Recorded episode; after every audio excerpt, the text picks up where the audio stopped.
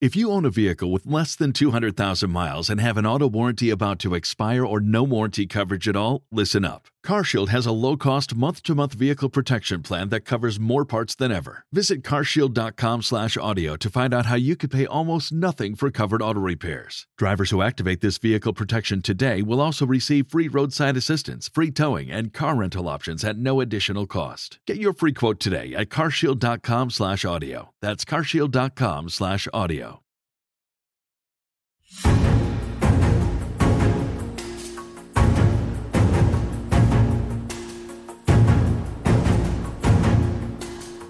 Hello and welcome to Politics War Room with James Carville, and I'm Al Hunt. This week, our guest is a senior fellow at the Institute of Global Affairs at the London School of Economics and a great journalist, Soviet born Peter Pomerantsev. And remember, we love taking your questions, so write into politicswarroom at gmail.com or send a tweet to at Politicon for next week's show. We'll get to as many as we can, but don't forget to tell us where you're from please check out the links to this week's sponsors, Chili Sleep, Smith AI, and HelloFresh in the show notes. We thank you for supporting our sponsors. It really helps make this podcast happen. And please tell your friends about us and remind them to subscribe on Apple Podcast, Spotify, Stitcher, or wherever you get your podcast.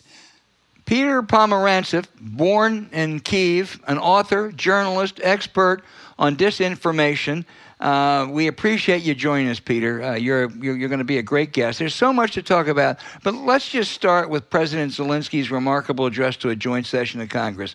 His tone, the history, citing Pearl Harbor, 9 11, I Have a Dream, uh, that, that compelling video uh, of the beauty and the brutality in the country where you were born. How did it strike you, and did you get a chance to see Biden's response?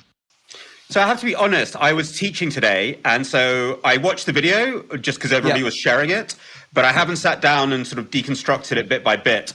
But generally, I mean, Zelensky has had a, a remarkably good war as a communicator. Um, and um, I'm very interested to know afterwards who's right, helping him write the speeches because they seem very well calibrated to different audiences. Um, he has a great speechwriting team anyway. It's the one thing that he was always very good at. His speeches internally were always very good. Um, but I'm just interested, like you know, how he's calibrating specifically for these audiences now, these international ones. But even with good speechwriters, though, are, are you a little surprised, or did you have a sense before that that that he could rise to this occasion? I mean, th- th- this is, I know, Churchillian is obviously, you know, a, a little bit of a reach, maybe, but it's been pretty damn impressive. Um, I think, like many people, I, I, I wasn't sure. He he was not a perfect prime minister in any way, but his gift has always been communication.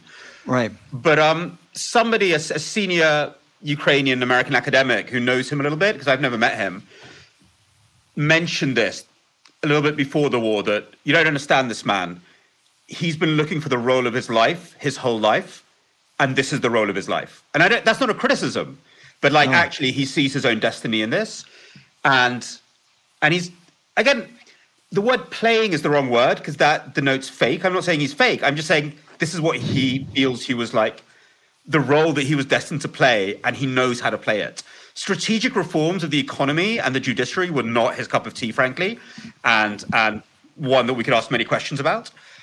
This sort of thing, I mean, talk about come come the moment, come the man, and um, and but the but that that's his communication capabilities. But the fact that he's he you know there's something deeper going on. You know, great leaders feel a connection to the nation. Now that can be really creepy, as in like you know Hitler saying "Ich bin das Volk," I am the nation, and yeah.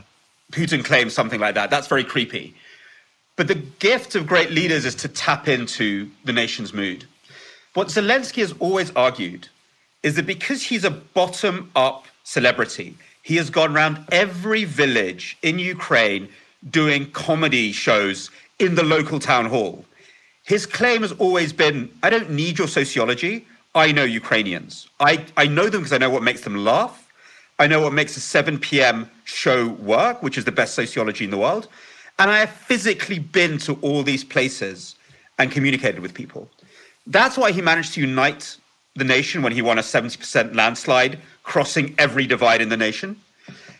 And he's doing it now again. So, you know, I think I think he actually genuinely feels that he he kind of gets the nation. He can channel it, and um, my God, he's right. Yeah, you you you also uh, know Ukraine, and you've written about being in touch with some friends who are there. What is your sense of how they are? Can they hold out? Oh, I mean, look, I'm having many sleepless nights, um, and I feel very on edge. When I call my friends in Ukraine, some of whom have picked up weapons and are in Kharkiv, which is one of the cities under siege, many of whom are journalists going from city to city, and others who might be in the government but have ended up doing stuff they never thought they'd be doing. Um, they're full of a, a, a really grim resolve, horrified by what the Russians are doing, but with a real sense of purpose and and togetherness that um frankly you know helps me deal with things. I'm much more flappy than they are. Yeah well, boy, they, they sure have courage. Um, Peter, before I turn it over to James, you also lived in Moscow for, uh, I think, almost a decade, written books and done television documentaries. What, what, looking at Putin today, what do you see as his state of mind and where that might lead him? Yeah, I, I, I'm not sure if I can really do the kind of like, you know, we can analyze his language and what his language is saying and revealing, because the language reveals more than maybe he understands. Mm-hmm. And we can analyze um, his aims or try to. His state of mind, I mean, I don't think he's become a suicide bomber. I don't think he's suicidal. I don't think he's he's looking to do anything that will usurp his rule. In his in his logic and in his calculations, you know, he wants to achieve something that he thinks is great and important and satisfying. But like many, like many aging leaders, he's lost his touch. He's not looking at the evidence. He's closed himself up, so he's miscalculating a lot. Um, but I don't buy this thing that he's gone mad. If by mad we mean he's looking for self-destruction, he's ready to, to blow the world up. He's the same Putin that we always had who was always very calculating. It's just he's got become really bad at calculating, like an old chess player who gets really bad at chess and starts messing up his moves. That's where we're at. James Carville. So, so Peter, I'm gonna get right to crux of the matter here. You're a scholar of propaganda. I'm a purveyor of propaganda. I think we need to have a huge propaganda campaign within Russia itself. And what we should set up. We should, you know, they engaged. They were part of the global War.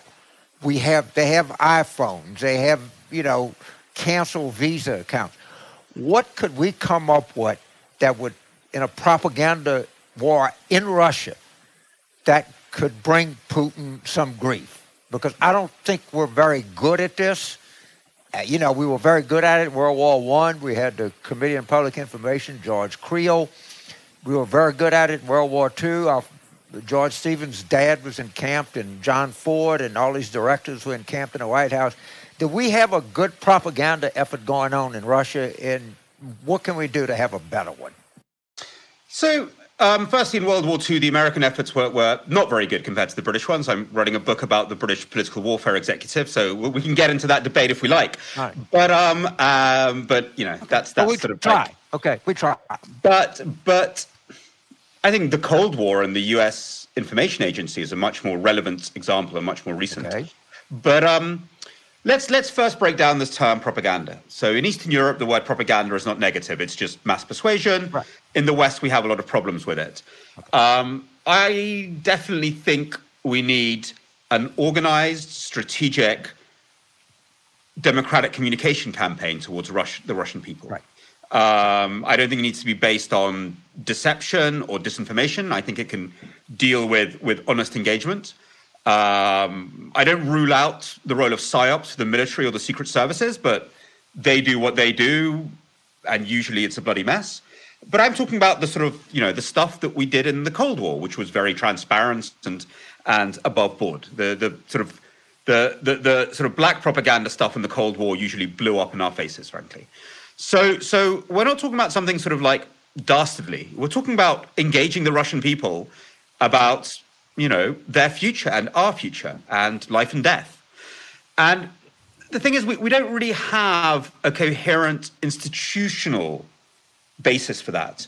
Our theory of change when it comes to communication and boosting democratic communication is kind of from the 1990s. We sprinkle a bit around for here's some media development money, bye bye.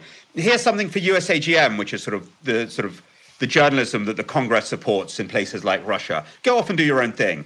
Here's public diplomacy, but we don't remember how to do it. Here's some audience analysis happening by, with some sociology professors. None of it is connected. Here's a bit of OSINT monitoring that somebody else is doing, maybe in the CIA, but why isn't it public? So we have all these bits and bobs. None of them come together. And then there's the really important bit, which you just mentioned, the technology factor.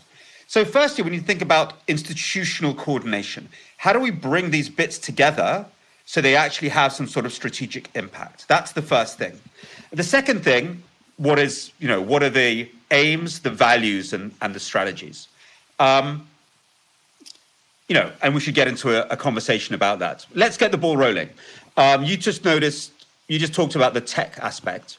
So the Ukrainian minister for digital, young guy, the sort of guy that you'd easily see hanging out in Silicon Valley, very much that kind of personality from the tech sector. Um, he tweeted the other day Google and Apple have this incredible power to communicate directly with Russians because everybody has Android and Apple phones. Why can't they, you know, download information about uh, what's going on in Ukraine directly to Russians? And first I was like, that's crazy. And then I was like, no, it's not crazy at all.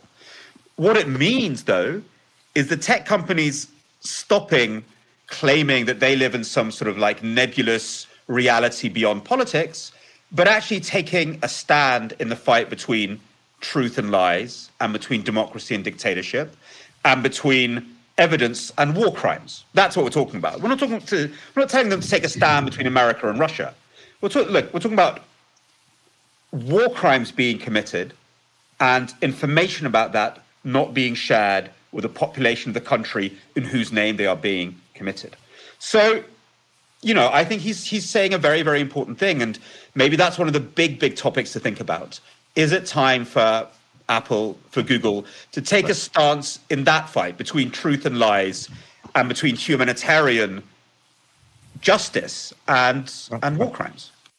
It's past time. Okay, we could let's call it a public information campaign because propaganda has a, a, a, bad connotation. Whatever it is, you know, Visa and Mastercard they don't accept anymore. They got the names of all of these Russians that were paying them bills. You can send them stuff. There's stuff that you can do to undermine this. You can tell the Russians that they're in danger of becoming vassals of the Chinese, which will scare the shit out of them. All right that, that, that we're begging, you know, Russia's begging China for help. You need to know this. I, I mean, it, in the tech companies, I mean, honestly, fuck them. We train their engineers. They hear, they profit off our tax code. They use our infrastructure. It's, it, you're, you're, you're a, a U.S. based company, and a lot, most of your business is done in the West. Pass laws. We don't have time to screw with you. I mean, I, I think I'm, I'm, I'm very, it, you you be, feel free to walk me back, but I'm very hard ass on this stuff, and we gotta we, we gotta go really hard, and we gotta go really hard internally in Russia. I think generally, I mean, there's a lot of questions to ask about, you know, the role of technology and, and the role of business um, in in in where we see the future of the world. I mean, clearly we're seeing the emergence of a cabal of dictatorships who want to make the world safe for dictatorship. And they're not allies in the classic sense, but they're increasingly coordinated and they're increasingly determined. And the theory of change was if we had business with them, if we had technological exchange with them, we'd have a happy, more democratic world. That theory of change is dead, clearly dead. If anything, it's the opposite. So that does mean that business, and tech companies have to take a position. Now, I don't think you know, what is the we that we're referencing? I think it has to be a, you know, a position based in human rights and humanitarian law, in humanitarian values, rather than just the whim of the U.S. government. Because, frankly, the next president that we have in the U- in the U.S.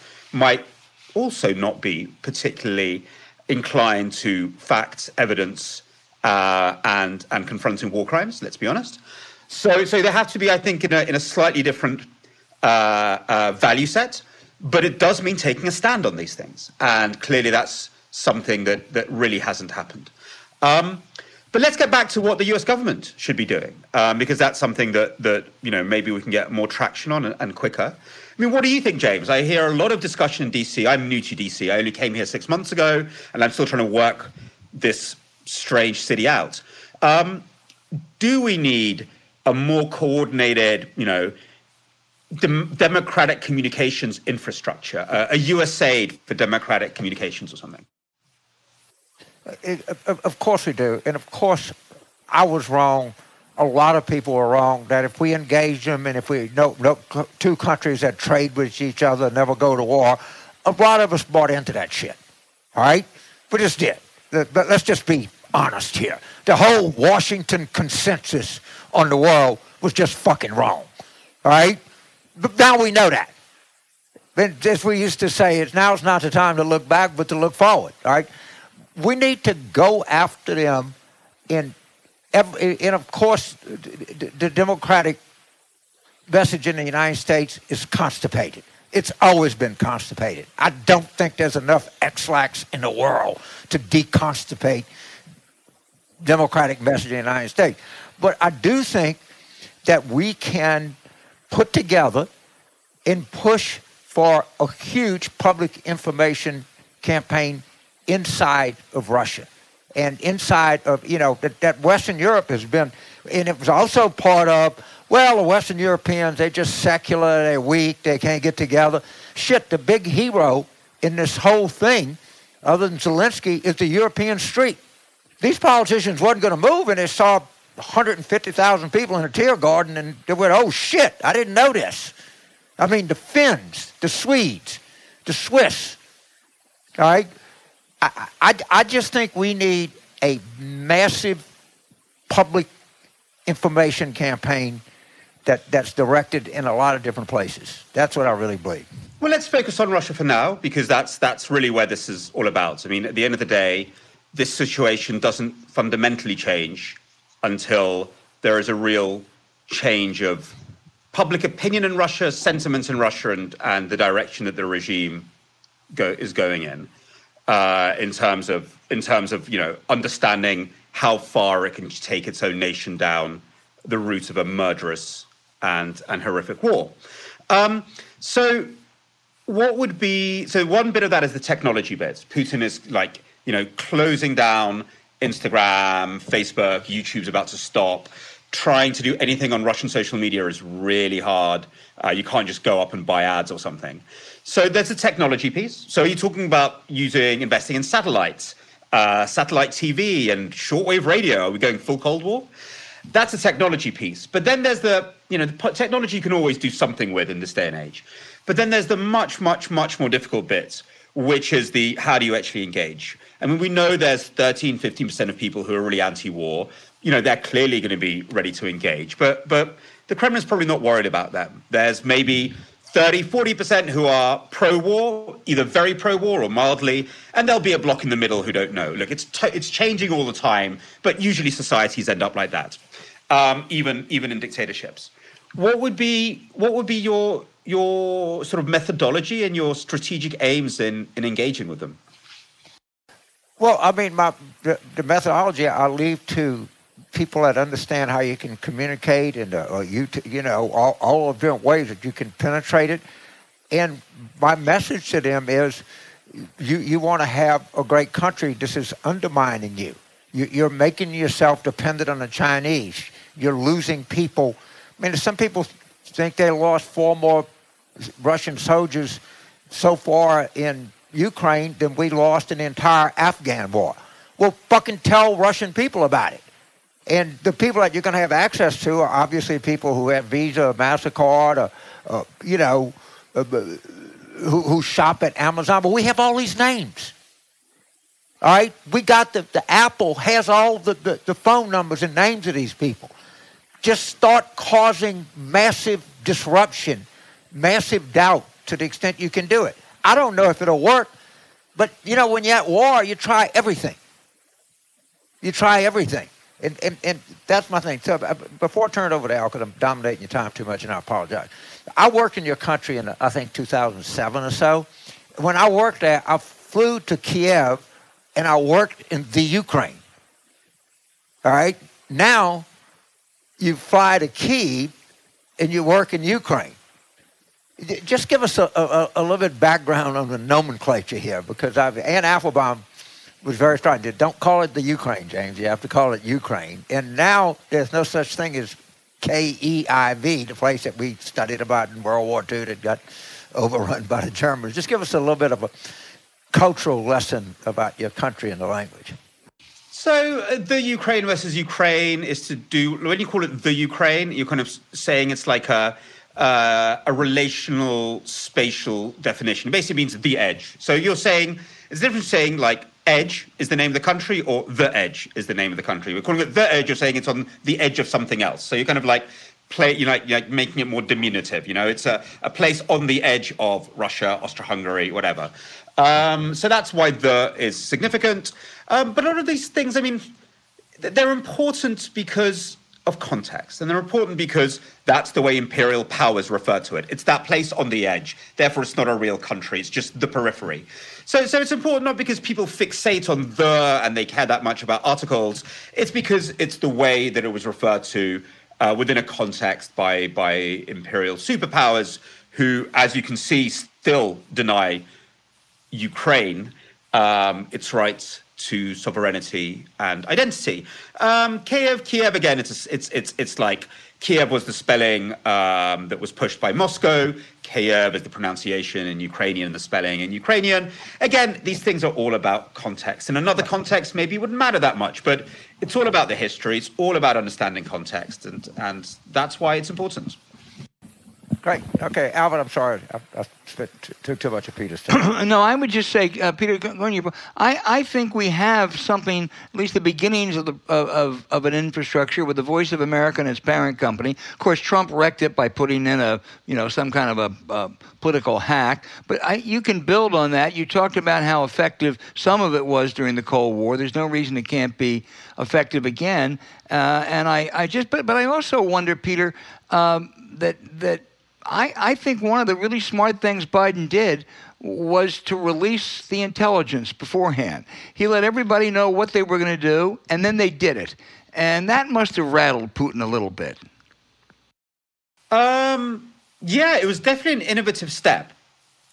Um, but yeah, no, I think it was very innovative. And, and it's something we've been pushing for a long time. We're always like, we, we always did it we as in the community of people who care about this in the context of corruption. Why don't you leak more stuff about yep. where the dirty money is? Finally they're doing that and all this interesting thing all these interesting things are coming out.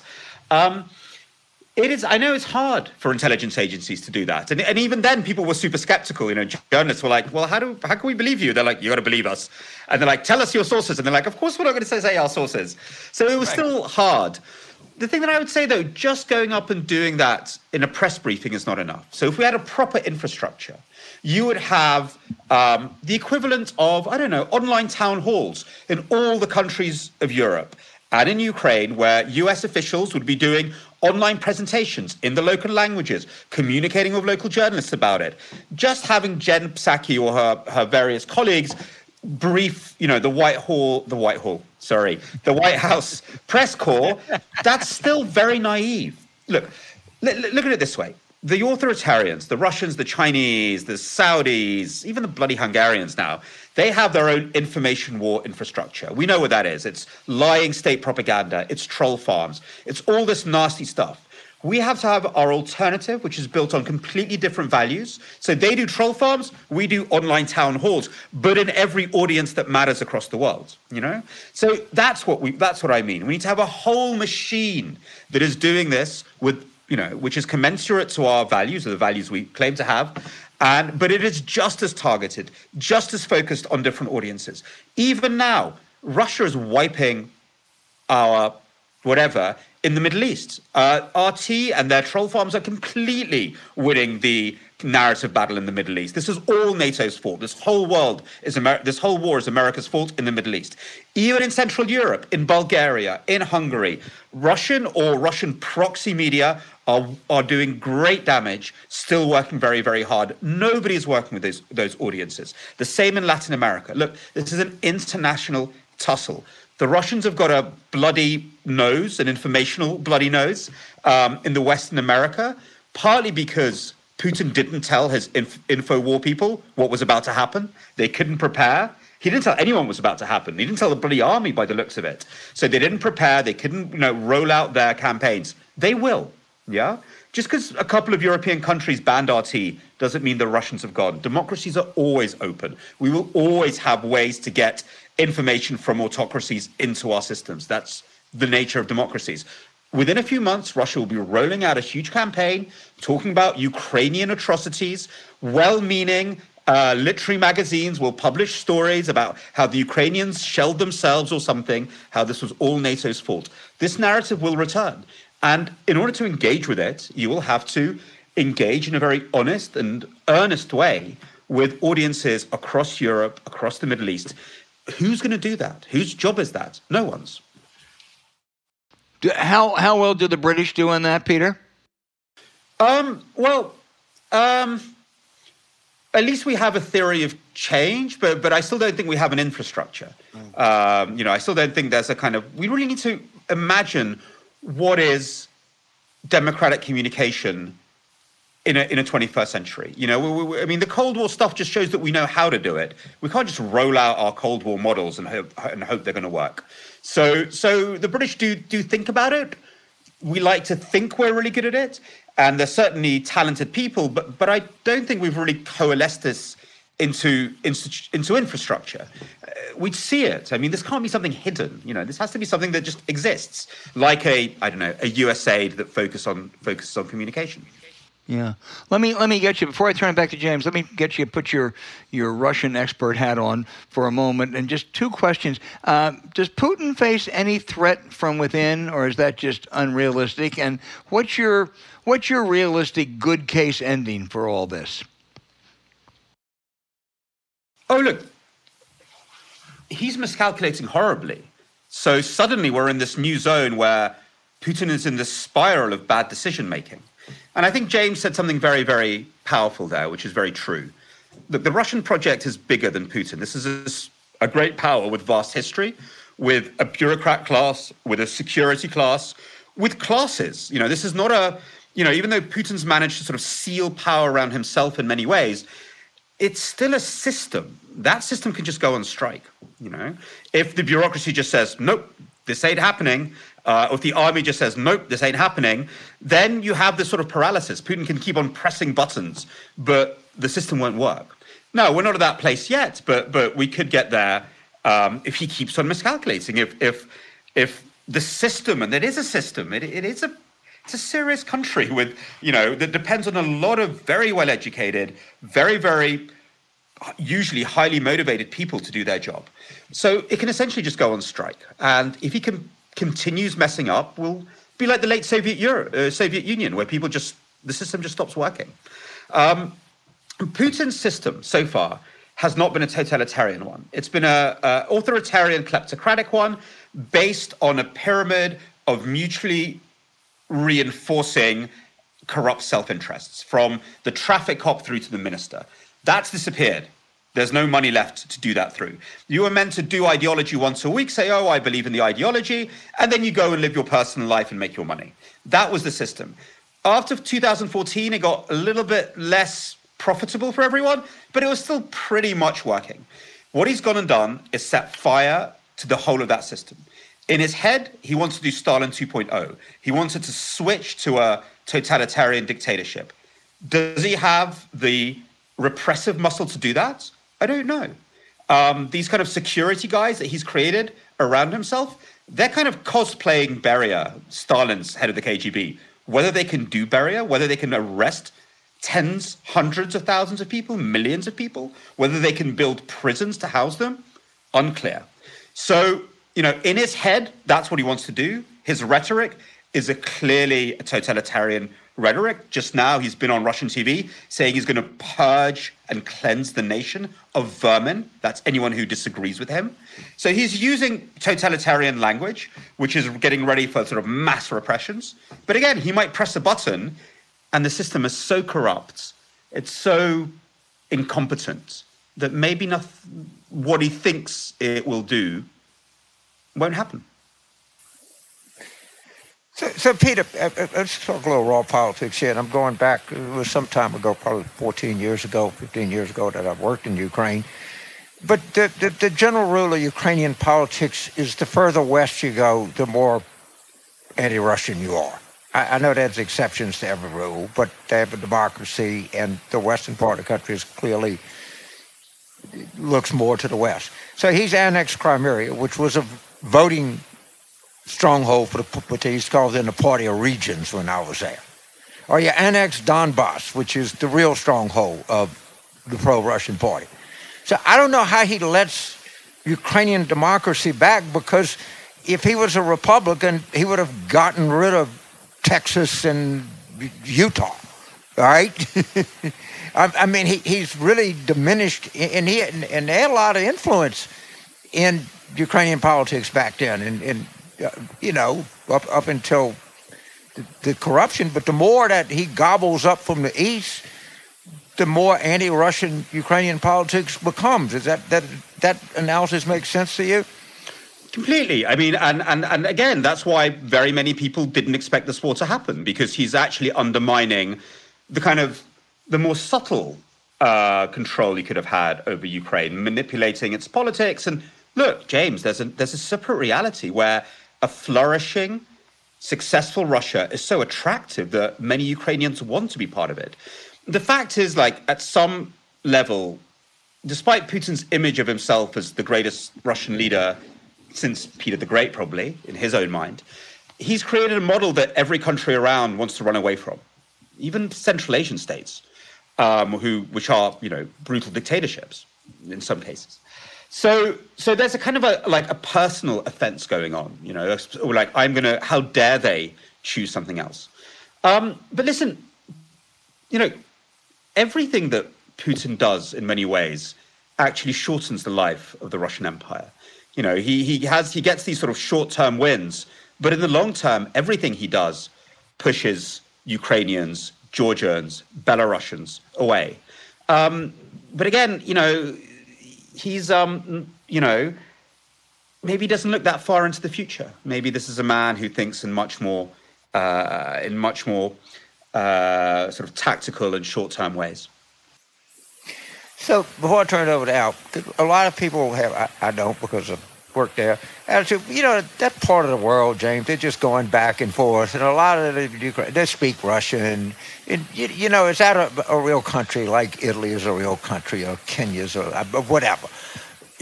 Give us a, a quick lesson on why Ukraine is a real country with a real culture and real interest that deserves to be heard on the world stage.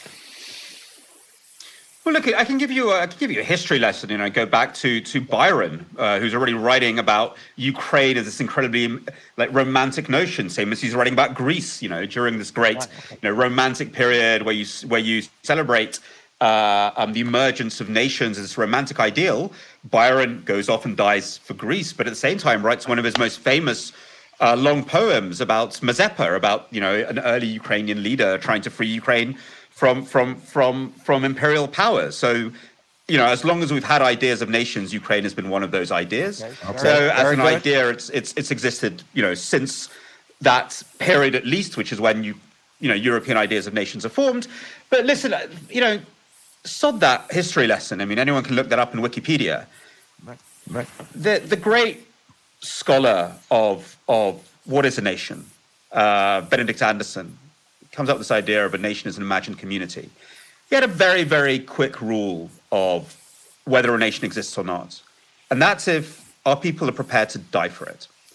And I think Ukrainians have answered that question pretty strongly. They've actually answered it many times in their history, but now we can all see it and can't run away from that. And um, the question is not is Ukraine a real country? The question is, is Russia a real country? Russia is actually a hodgepodge of, of different statelets and, and republics. It's, uh, it still thinks of itself as an empire. And whether people are prepared to die for the Russian idea, whether people are prepared to die for this idea that Putin has, that Ukraine is not a real country, that all is part of one great folk, one great Russian, Ukrainian, Belarusian people. He uses language straight out of the Nazi nomenclature. Are people prepared to die for that? Putin is hiding this war from his own people. He's saying there are no casualties. If you say the word war, you get 12 years in prison for saying the word war. That doesn't speak to a country in the sense of an imagined community where people are prepared to die for its mission and its idea. So the question isn't, is Ukraine a real country? The question is, does Russia really exist? Yeah. Brilliant. Peter, you have been you have been um, uh, just a, a, a, a, terrific guest. I can't thank you, and I hope now that you're in Washington for at least a while, I hope some of those American officials, I hope you're already spending time talking to them about how we can engage in a much more robust and effective uh, uh, information campaign than we have in the past, because as you say, it's absolutely critical. Wow, man, I, I, I just I, I love the way that you pose a question. It's not the question is Ukraine a real country, is Russia a real country? I mean, that, that's, that's some deft footwork there, boy. I can tell you, I can tell you right now. That's, that's some real footwork. I, I really admire it. okay, I'm putting that on my wall. all right, all right, exactly. Peter, thank you very much. Thank you so much. I hope to run into you again. Thank you so much. Pleasure is all mine. Bye bye.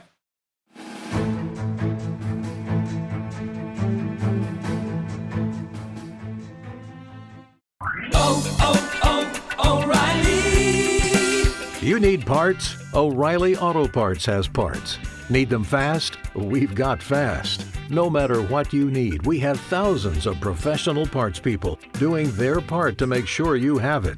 Product availability. Just one part that makes O'Reilly stand apart. The professional parts people. Oh, oh, oh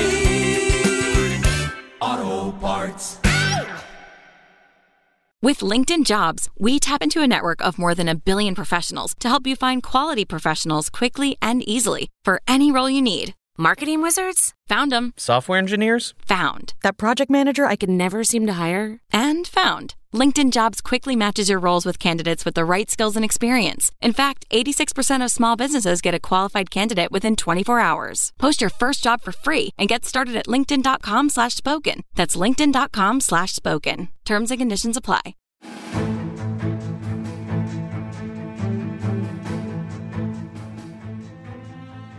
You know, James, um, I think it's it, it's widely agreed that the global order changed dramatically February 24th when the Russians invaded Ukraine, sovereign country.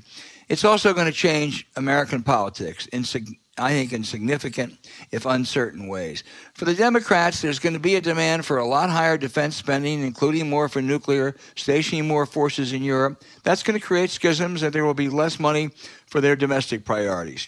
For Republic, the specter of Trump and his his his warm relationship with Putin isn't going to go away. And there are elements of conservatives that are attracted to authoritarians, especially those who run white, culturally conservative countries. So I, I, I, am not sure how it's going to play out. Just, just a note, an aside, from 1948 to 1988, a central question in every presidential election was national security. From 1992 through 19 through 2020, it was really not a primary issue. That may change. Well, the number of Democrats that like want lower defense spending or, you know, want to cut back on, on overseas deployment is relatively small and not that particularly influential. Right? The number of Republicans that admire authoritarianism, that admire ethno nationalism, is actually a pretty significant part of their party. And also, uh, you know, what's really changed, and remember, according to none other than John Bolton, and you can listen to the tape, uh, NATO is very popular now. and it's going to continue to be popular. There are uh, very few anti-NATO Democrats. There are a huge number of prominent, including Donald J. Trump being the most, that are anti-NATO. Now, again, my whole take on the squad is they're not evil. They're silly. They're profoundly silly people. The Democratic Socialists of America came out with a, a, no sanctions thing. Now, who the hell knows who the Democratic Socialists of America are? You know, a couple of rich old lady donors, and that's about it. But but these people are, are, are profoundly naive and profoundly silly. There's a difference between being naive and silly and being evil, nationalistic, authoritarian, all of that stuff. So, you know, yeah, we got to deal with our silly caucus. They got to deal with their evil caucus.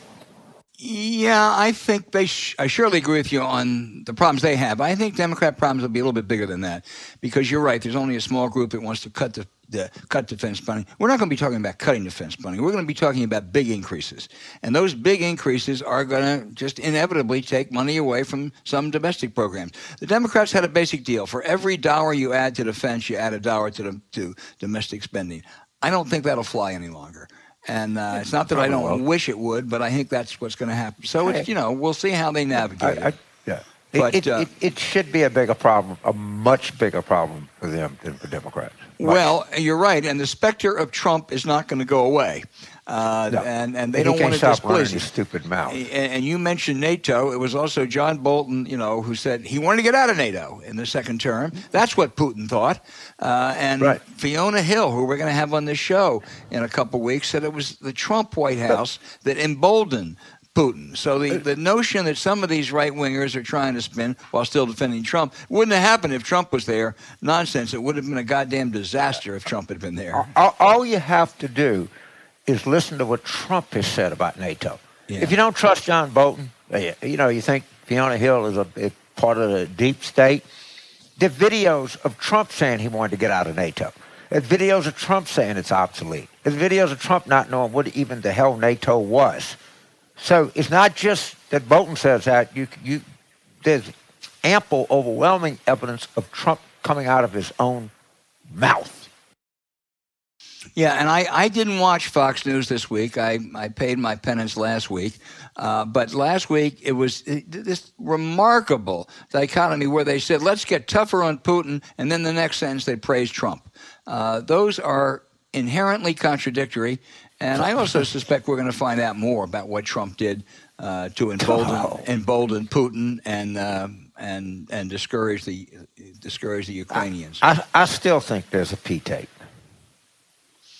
well, Oh, okay. I, I'm just telling No, I, I no, I'm not I- I- laughing at what you're saying. I'm just laughing at the prospects. I, i- if there is, I'm not sure I want to watch it. But uh, Uh, well, I'm not sure I want won't watch it either, but I, I, it, it, there- is clearly any uh, compromat, I think they call it in Russian. There's compromat everywhere. Maybe it's P tape, maybe it's, you know, it's probably 10 different things they have. You know, I mean, we shouldn't forget that his campaign manager was the uh, was the chief consultant and uh, paid a whole bunch of money by the pro-Russian Ukrainians uh, to try to defeat. Uh, it wasn't Zelensky, but to try to defeat people before like that. And It was then, then called the Party of Regions. right. So uh, anyway, that's that's where we are. Okay, we'll be back to this.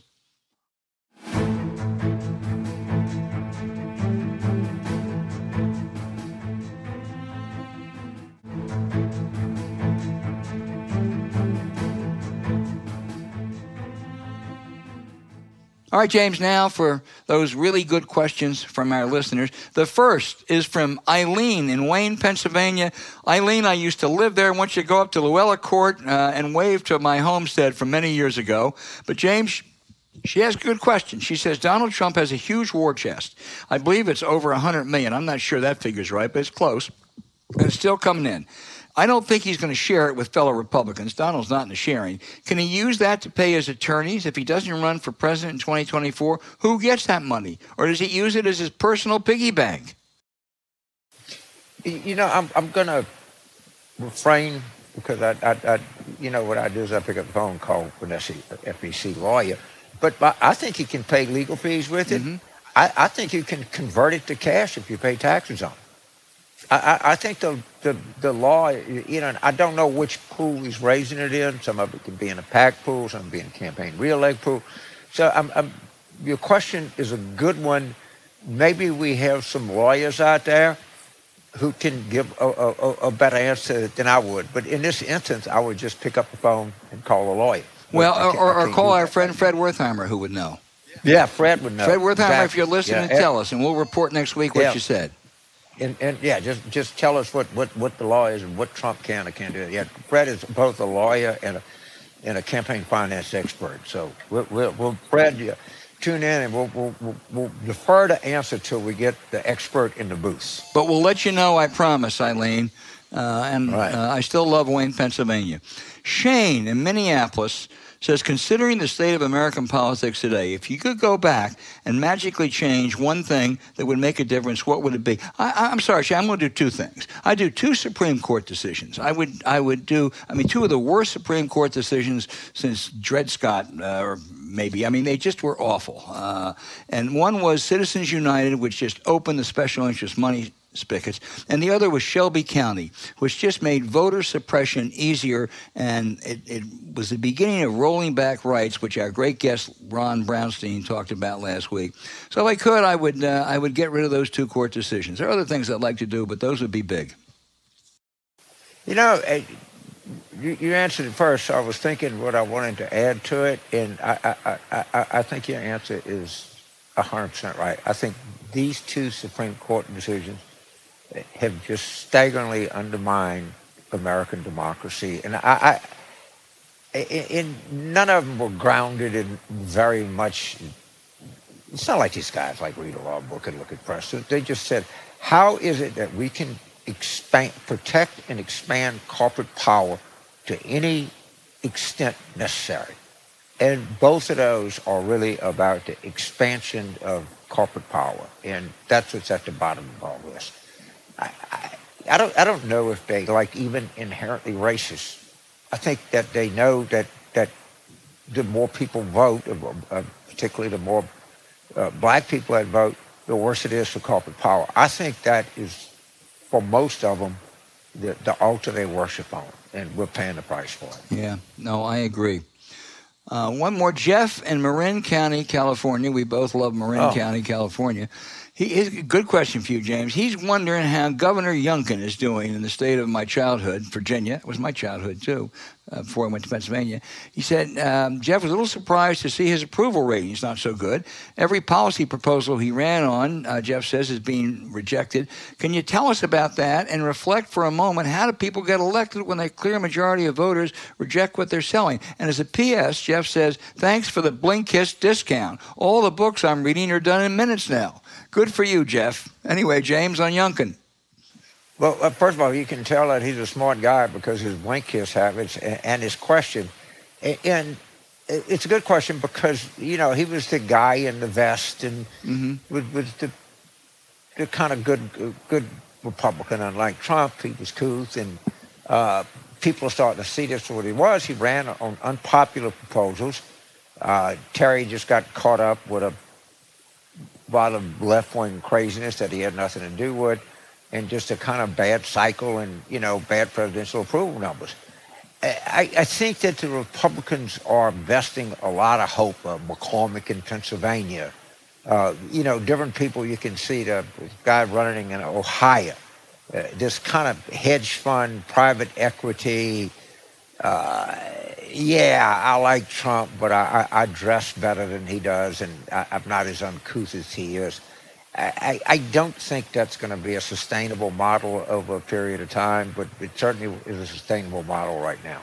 Yeah, it is. You know, there, there was a survey out this week. I don't. I, I find the numbers hard to believe that, that it wasn't uh, the parents, uh, the teachers' issues that uh, hurt Terry McAuliffe as much as a huge turnout among people, older voters, uh, and that Well, went against him. And I, I Rockingham County, which, as you know, because you went to my daughter's wedding, Shenandoah County, Yeah. the, the county right south of Shenandoah is Rockingham.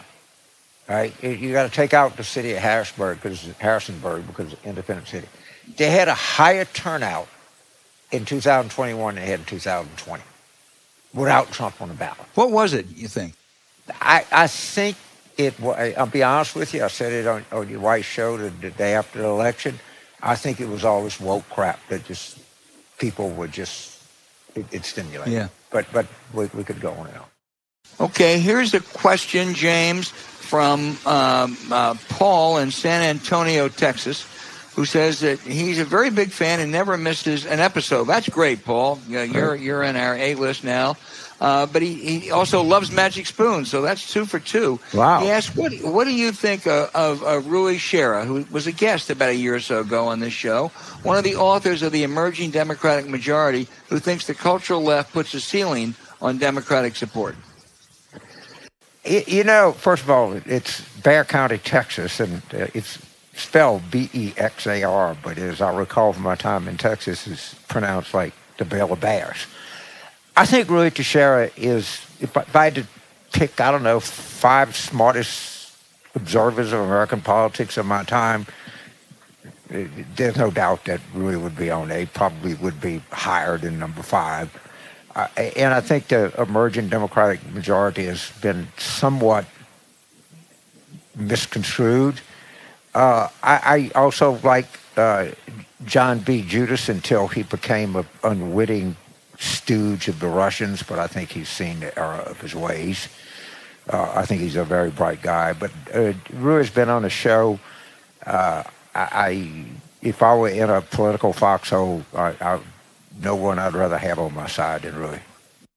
Next question, James, from Mary in Illinois. Oh. Mary, I wish you would have Oh, told Mary us in where Illinois. That's Mary Illinois is a big state. Yeah, James married a, a Mary from Illinois. Uh, Right. We could compare notes. She asked, do you think Russia's ongoing war against Ukraine will have any effects on the way we plan, uh, uh, they plan to interfere in our 2022 elections? Mary, the one thing I will assure you, they plan to interfere in our 2022 elections because that's what they do. That's what they always do. Weren't very effective in 2020. I think we're a lot more prepared for it. And uh, uh, now that Trump is gone, maybe the Republicans will help Democrats and rise to the occasion to try to prevent them from doing so. Yeah, I, I, I mean they'll try everything. The truth of the matter is, is you know, it, it, it's relatively early in this. They've been hurt. I mean, they, they, they, we all had, and- and I talked about this earlier. We had erroneous, and let's face it, we all did.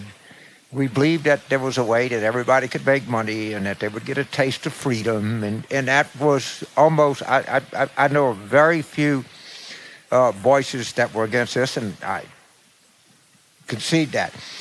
But they are being exposed as not even. They don't have a second-rate army. They have a third-rate army. I mean, they can't do the basic stuff that armies do. I, I mean, the, the Army of the Potomac in the Civil War was better logistically than than the modern Russian army. They they can't do crap. I mean, it's just amazing when you see how many people they lose, how their supply lines are all jammed, how inept they are, how small their economy is. I, I mean, it, uh, hopefully all this exposes something, and, and I, I hope the Russian people start to see it. They've been massively ill-served by their political leadership, massively. Months and months to prepare for this, and their logistics are a total failure. Oh. I mean, that's that's that's just incredible. Yeah. Well, I think, as Peter said, the question may be: Is Russia uh, a real country? Right, now? right. Right. We start, start asking ourselves some some real questions. I mean, you and I, we grow up obsessed with Russia, and you know, and everything, and it's just exposed itself to who wears a Russian watch, who drives a Russian car, who wears Russian jeans, I who don't buys even drink, Russian I don't even drink vodka, so I don't even drink Russian Hey, vodka. I'm a gin James. person, so so yeah, you- and and that whole thing, I know it is is no sacrifice. By the way, Stolsny is not even made in Russia. Like two percent of all of vodka consumed in the United States is Russian made. I mean, they're they're actually a half-ass broke dick country that's getting exposed. Well, it's not much different than John McCain, who described them as a gas station Right. masquerading as a country. Uh, Well, he knew. I'll give Senator McCain that credit. was dismissed missed by a lot of people, but it's uh, it looks more and more the case now. Final questions from uh, uh, from Martin in Raleigh, North Carolina. James, you're going to like this one. All right. Uh, and I love we Raleigh. love Raleigh. is it possible that the anticipated details to be, be revealed by the January 6th Commission will affect the ongoing Justice Department cases of those involved? Yes. Okay, it just it just is. They they they they're going to come forward with so much stuff that even us in our like creative mind, thinking how crazy they are, they're going to exceed expectations. And I mean, they've already come up uh, with, with, the Justice Department. I mean, a little bit to their credit. I mean, they've already come. We, we found out they had weapon, weapons cache in Northern Virginia ready to invade it. We, every time you, you turn the computer, you become anesthetized because you just keep seeing different things. But when it's put together, and, and I have some hope that this committee, and I, again, I, propaganda, okay, let's don't use that word. I hope that PR and the ability to roll out a story is consummate to the information that they found because this is, I, I, I, I don't know if, I don't think it's going to persuade pro-Russian Republicans anything because if Putin doesn't drive you away, nothing is going to drive you away. And there's more of these people than I'd like to hope, but there's some people out there that are open to information that think that Putin is, is an evil, bad person. And we well, uh, and they and they may find out too. Those who don't know already that Trump is also. Oh. All right. Next week, uh, those questions keep them coming. Absolutely, absolutely. And, you know, let's think of things we can do to internally in Russia to undermine these people. We got we, we, we got to open a multi-front war here.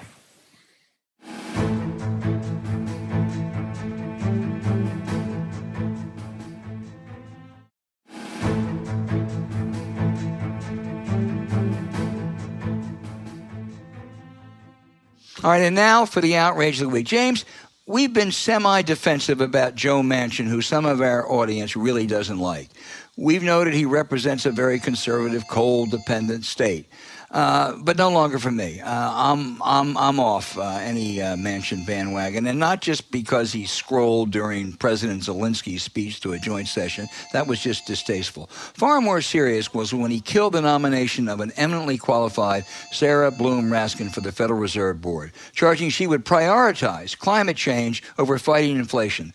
Senator, this was a nomination for the Federal Reserve, not the EPA. Raskin previously served on the Fed board, was Deputy Treasury Secretary, and her nomination was praised by people like Fed Chairman Alan Blinder and Janet Yellen, former Chairman of the, of the Federal Reserve, who know a hell of a lot more about monetary policy and inflation than Joe Manchin. The West Virginia Democrat always looks out for his political and personal interests, which makes me wonder what was his real motive here? There's a call for some good investigative reporting on this. Joe Manchin, you've lost me.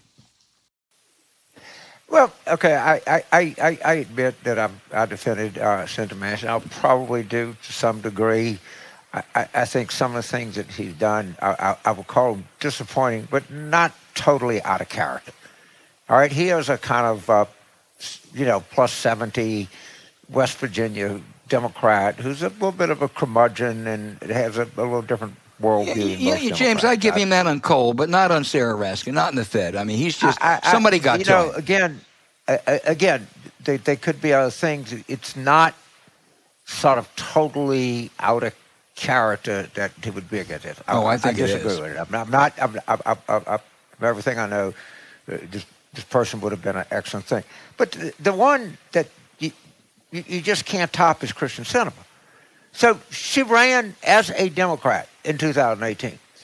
Uh, Jonathan Martin and Alexander Burns in your book report that she's going to fund, Republican lobbyist fundraisers in making fun of President Biden, in praising Kevin McCarthy in Andy Biggs, in describing herself as an anti-government, anti-tax senator.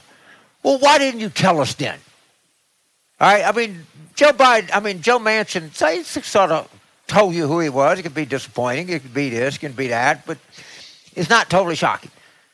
I, I can't wait to raise money for Ruben Gallego in 2024. I just cannot wait. And I can't wait for her to answer is, well, if this is who you are, why did why didn't you tell us when you ran? It would have been nice to know this. And This is like Andy Biggs is as crazy as any of the crazies they have over there. McCarthy is a pathetic character in modern American politics. I mean, what are you talking about? And, and if, if you favor low corporate taxation, why didn't you tell us and, and run? What, what's your position on the Rick Scott thing? I'm, maybe you're for it. I have no idea. It would be totally fitting with your current philosophy that you're now telling us about. That, that's my issue. We always kind of knew who Manchin was. She never told us who she was. Well, I agree with you in sentiment. Boy, you're letting Manchin off the hook. And I'm, I'm sorry. He didn't tell Well, us. I'm not- he- wait a minute. Let me finish. He didn't tell us he was going to vote against Sarah Raskin. He didn't do that for coal. coal didn't have anything to do that. He did that for financial interest somewhere. And all I'm saying is, I'd like some good investigative reporters at the Wall Street Journal or the Washington Post or so to pursue that. This was a this was this was an eminently qualified woman uh, who has been endorsed by by you know the people who really know the issue. And suddenly Joe Manchin pipes up and says he's against her for climate change. That does not. That I'm sorry. That doesn't compute. I, I, I'm not. Again, I'm not defending. I, I, I don't know, but but he he didn't make fun of President Biden and praise Andy Biggs and no, he didn't do that. with, with Kevin McCarthy. Well- I, I, I'm just saying, what- you know, this is like a little bit of kind of what we knew. He he, he this is unbelievable what she did. But at any rate, They I- both I- they, they both but- had bad weeks. Uh, anyway, okay.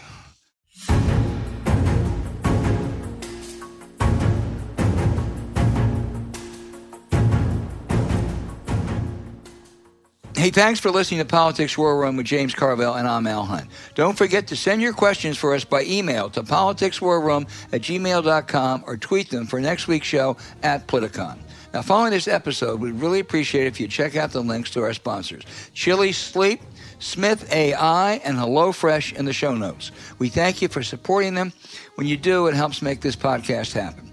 To keep up with us, subscribe to Politics War Room on Apple Podcasts, Spotify, Stitcher, or wherever you listen. Please rate the show with a five star review. We'll be back next week with another show as we continue our War Room planning.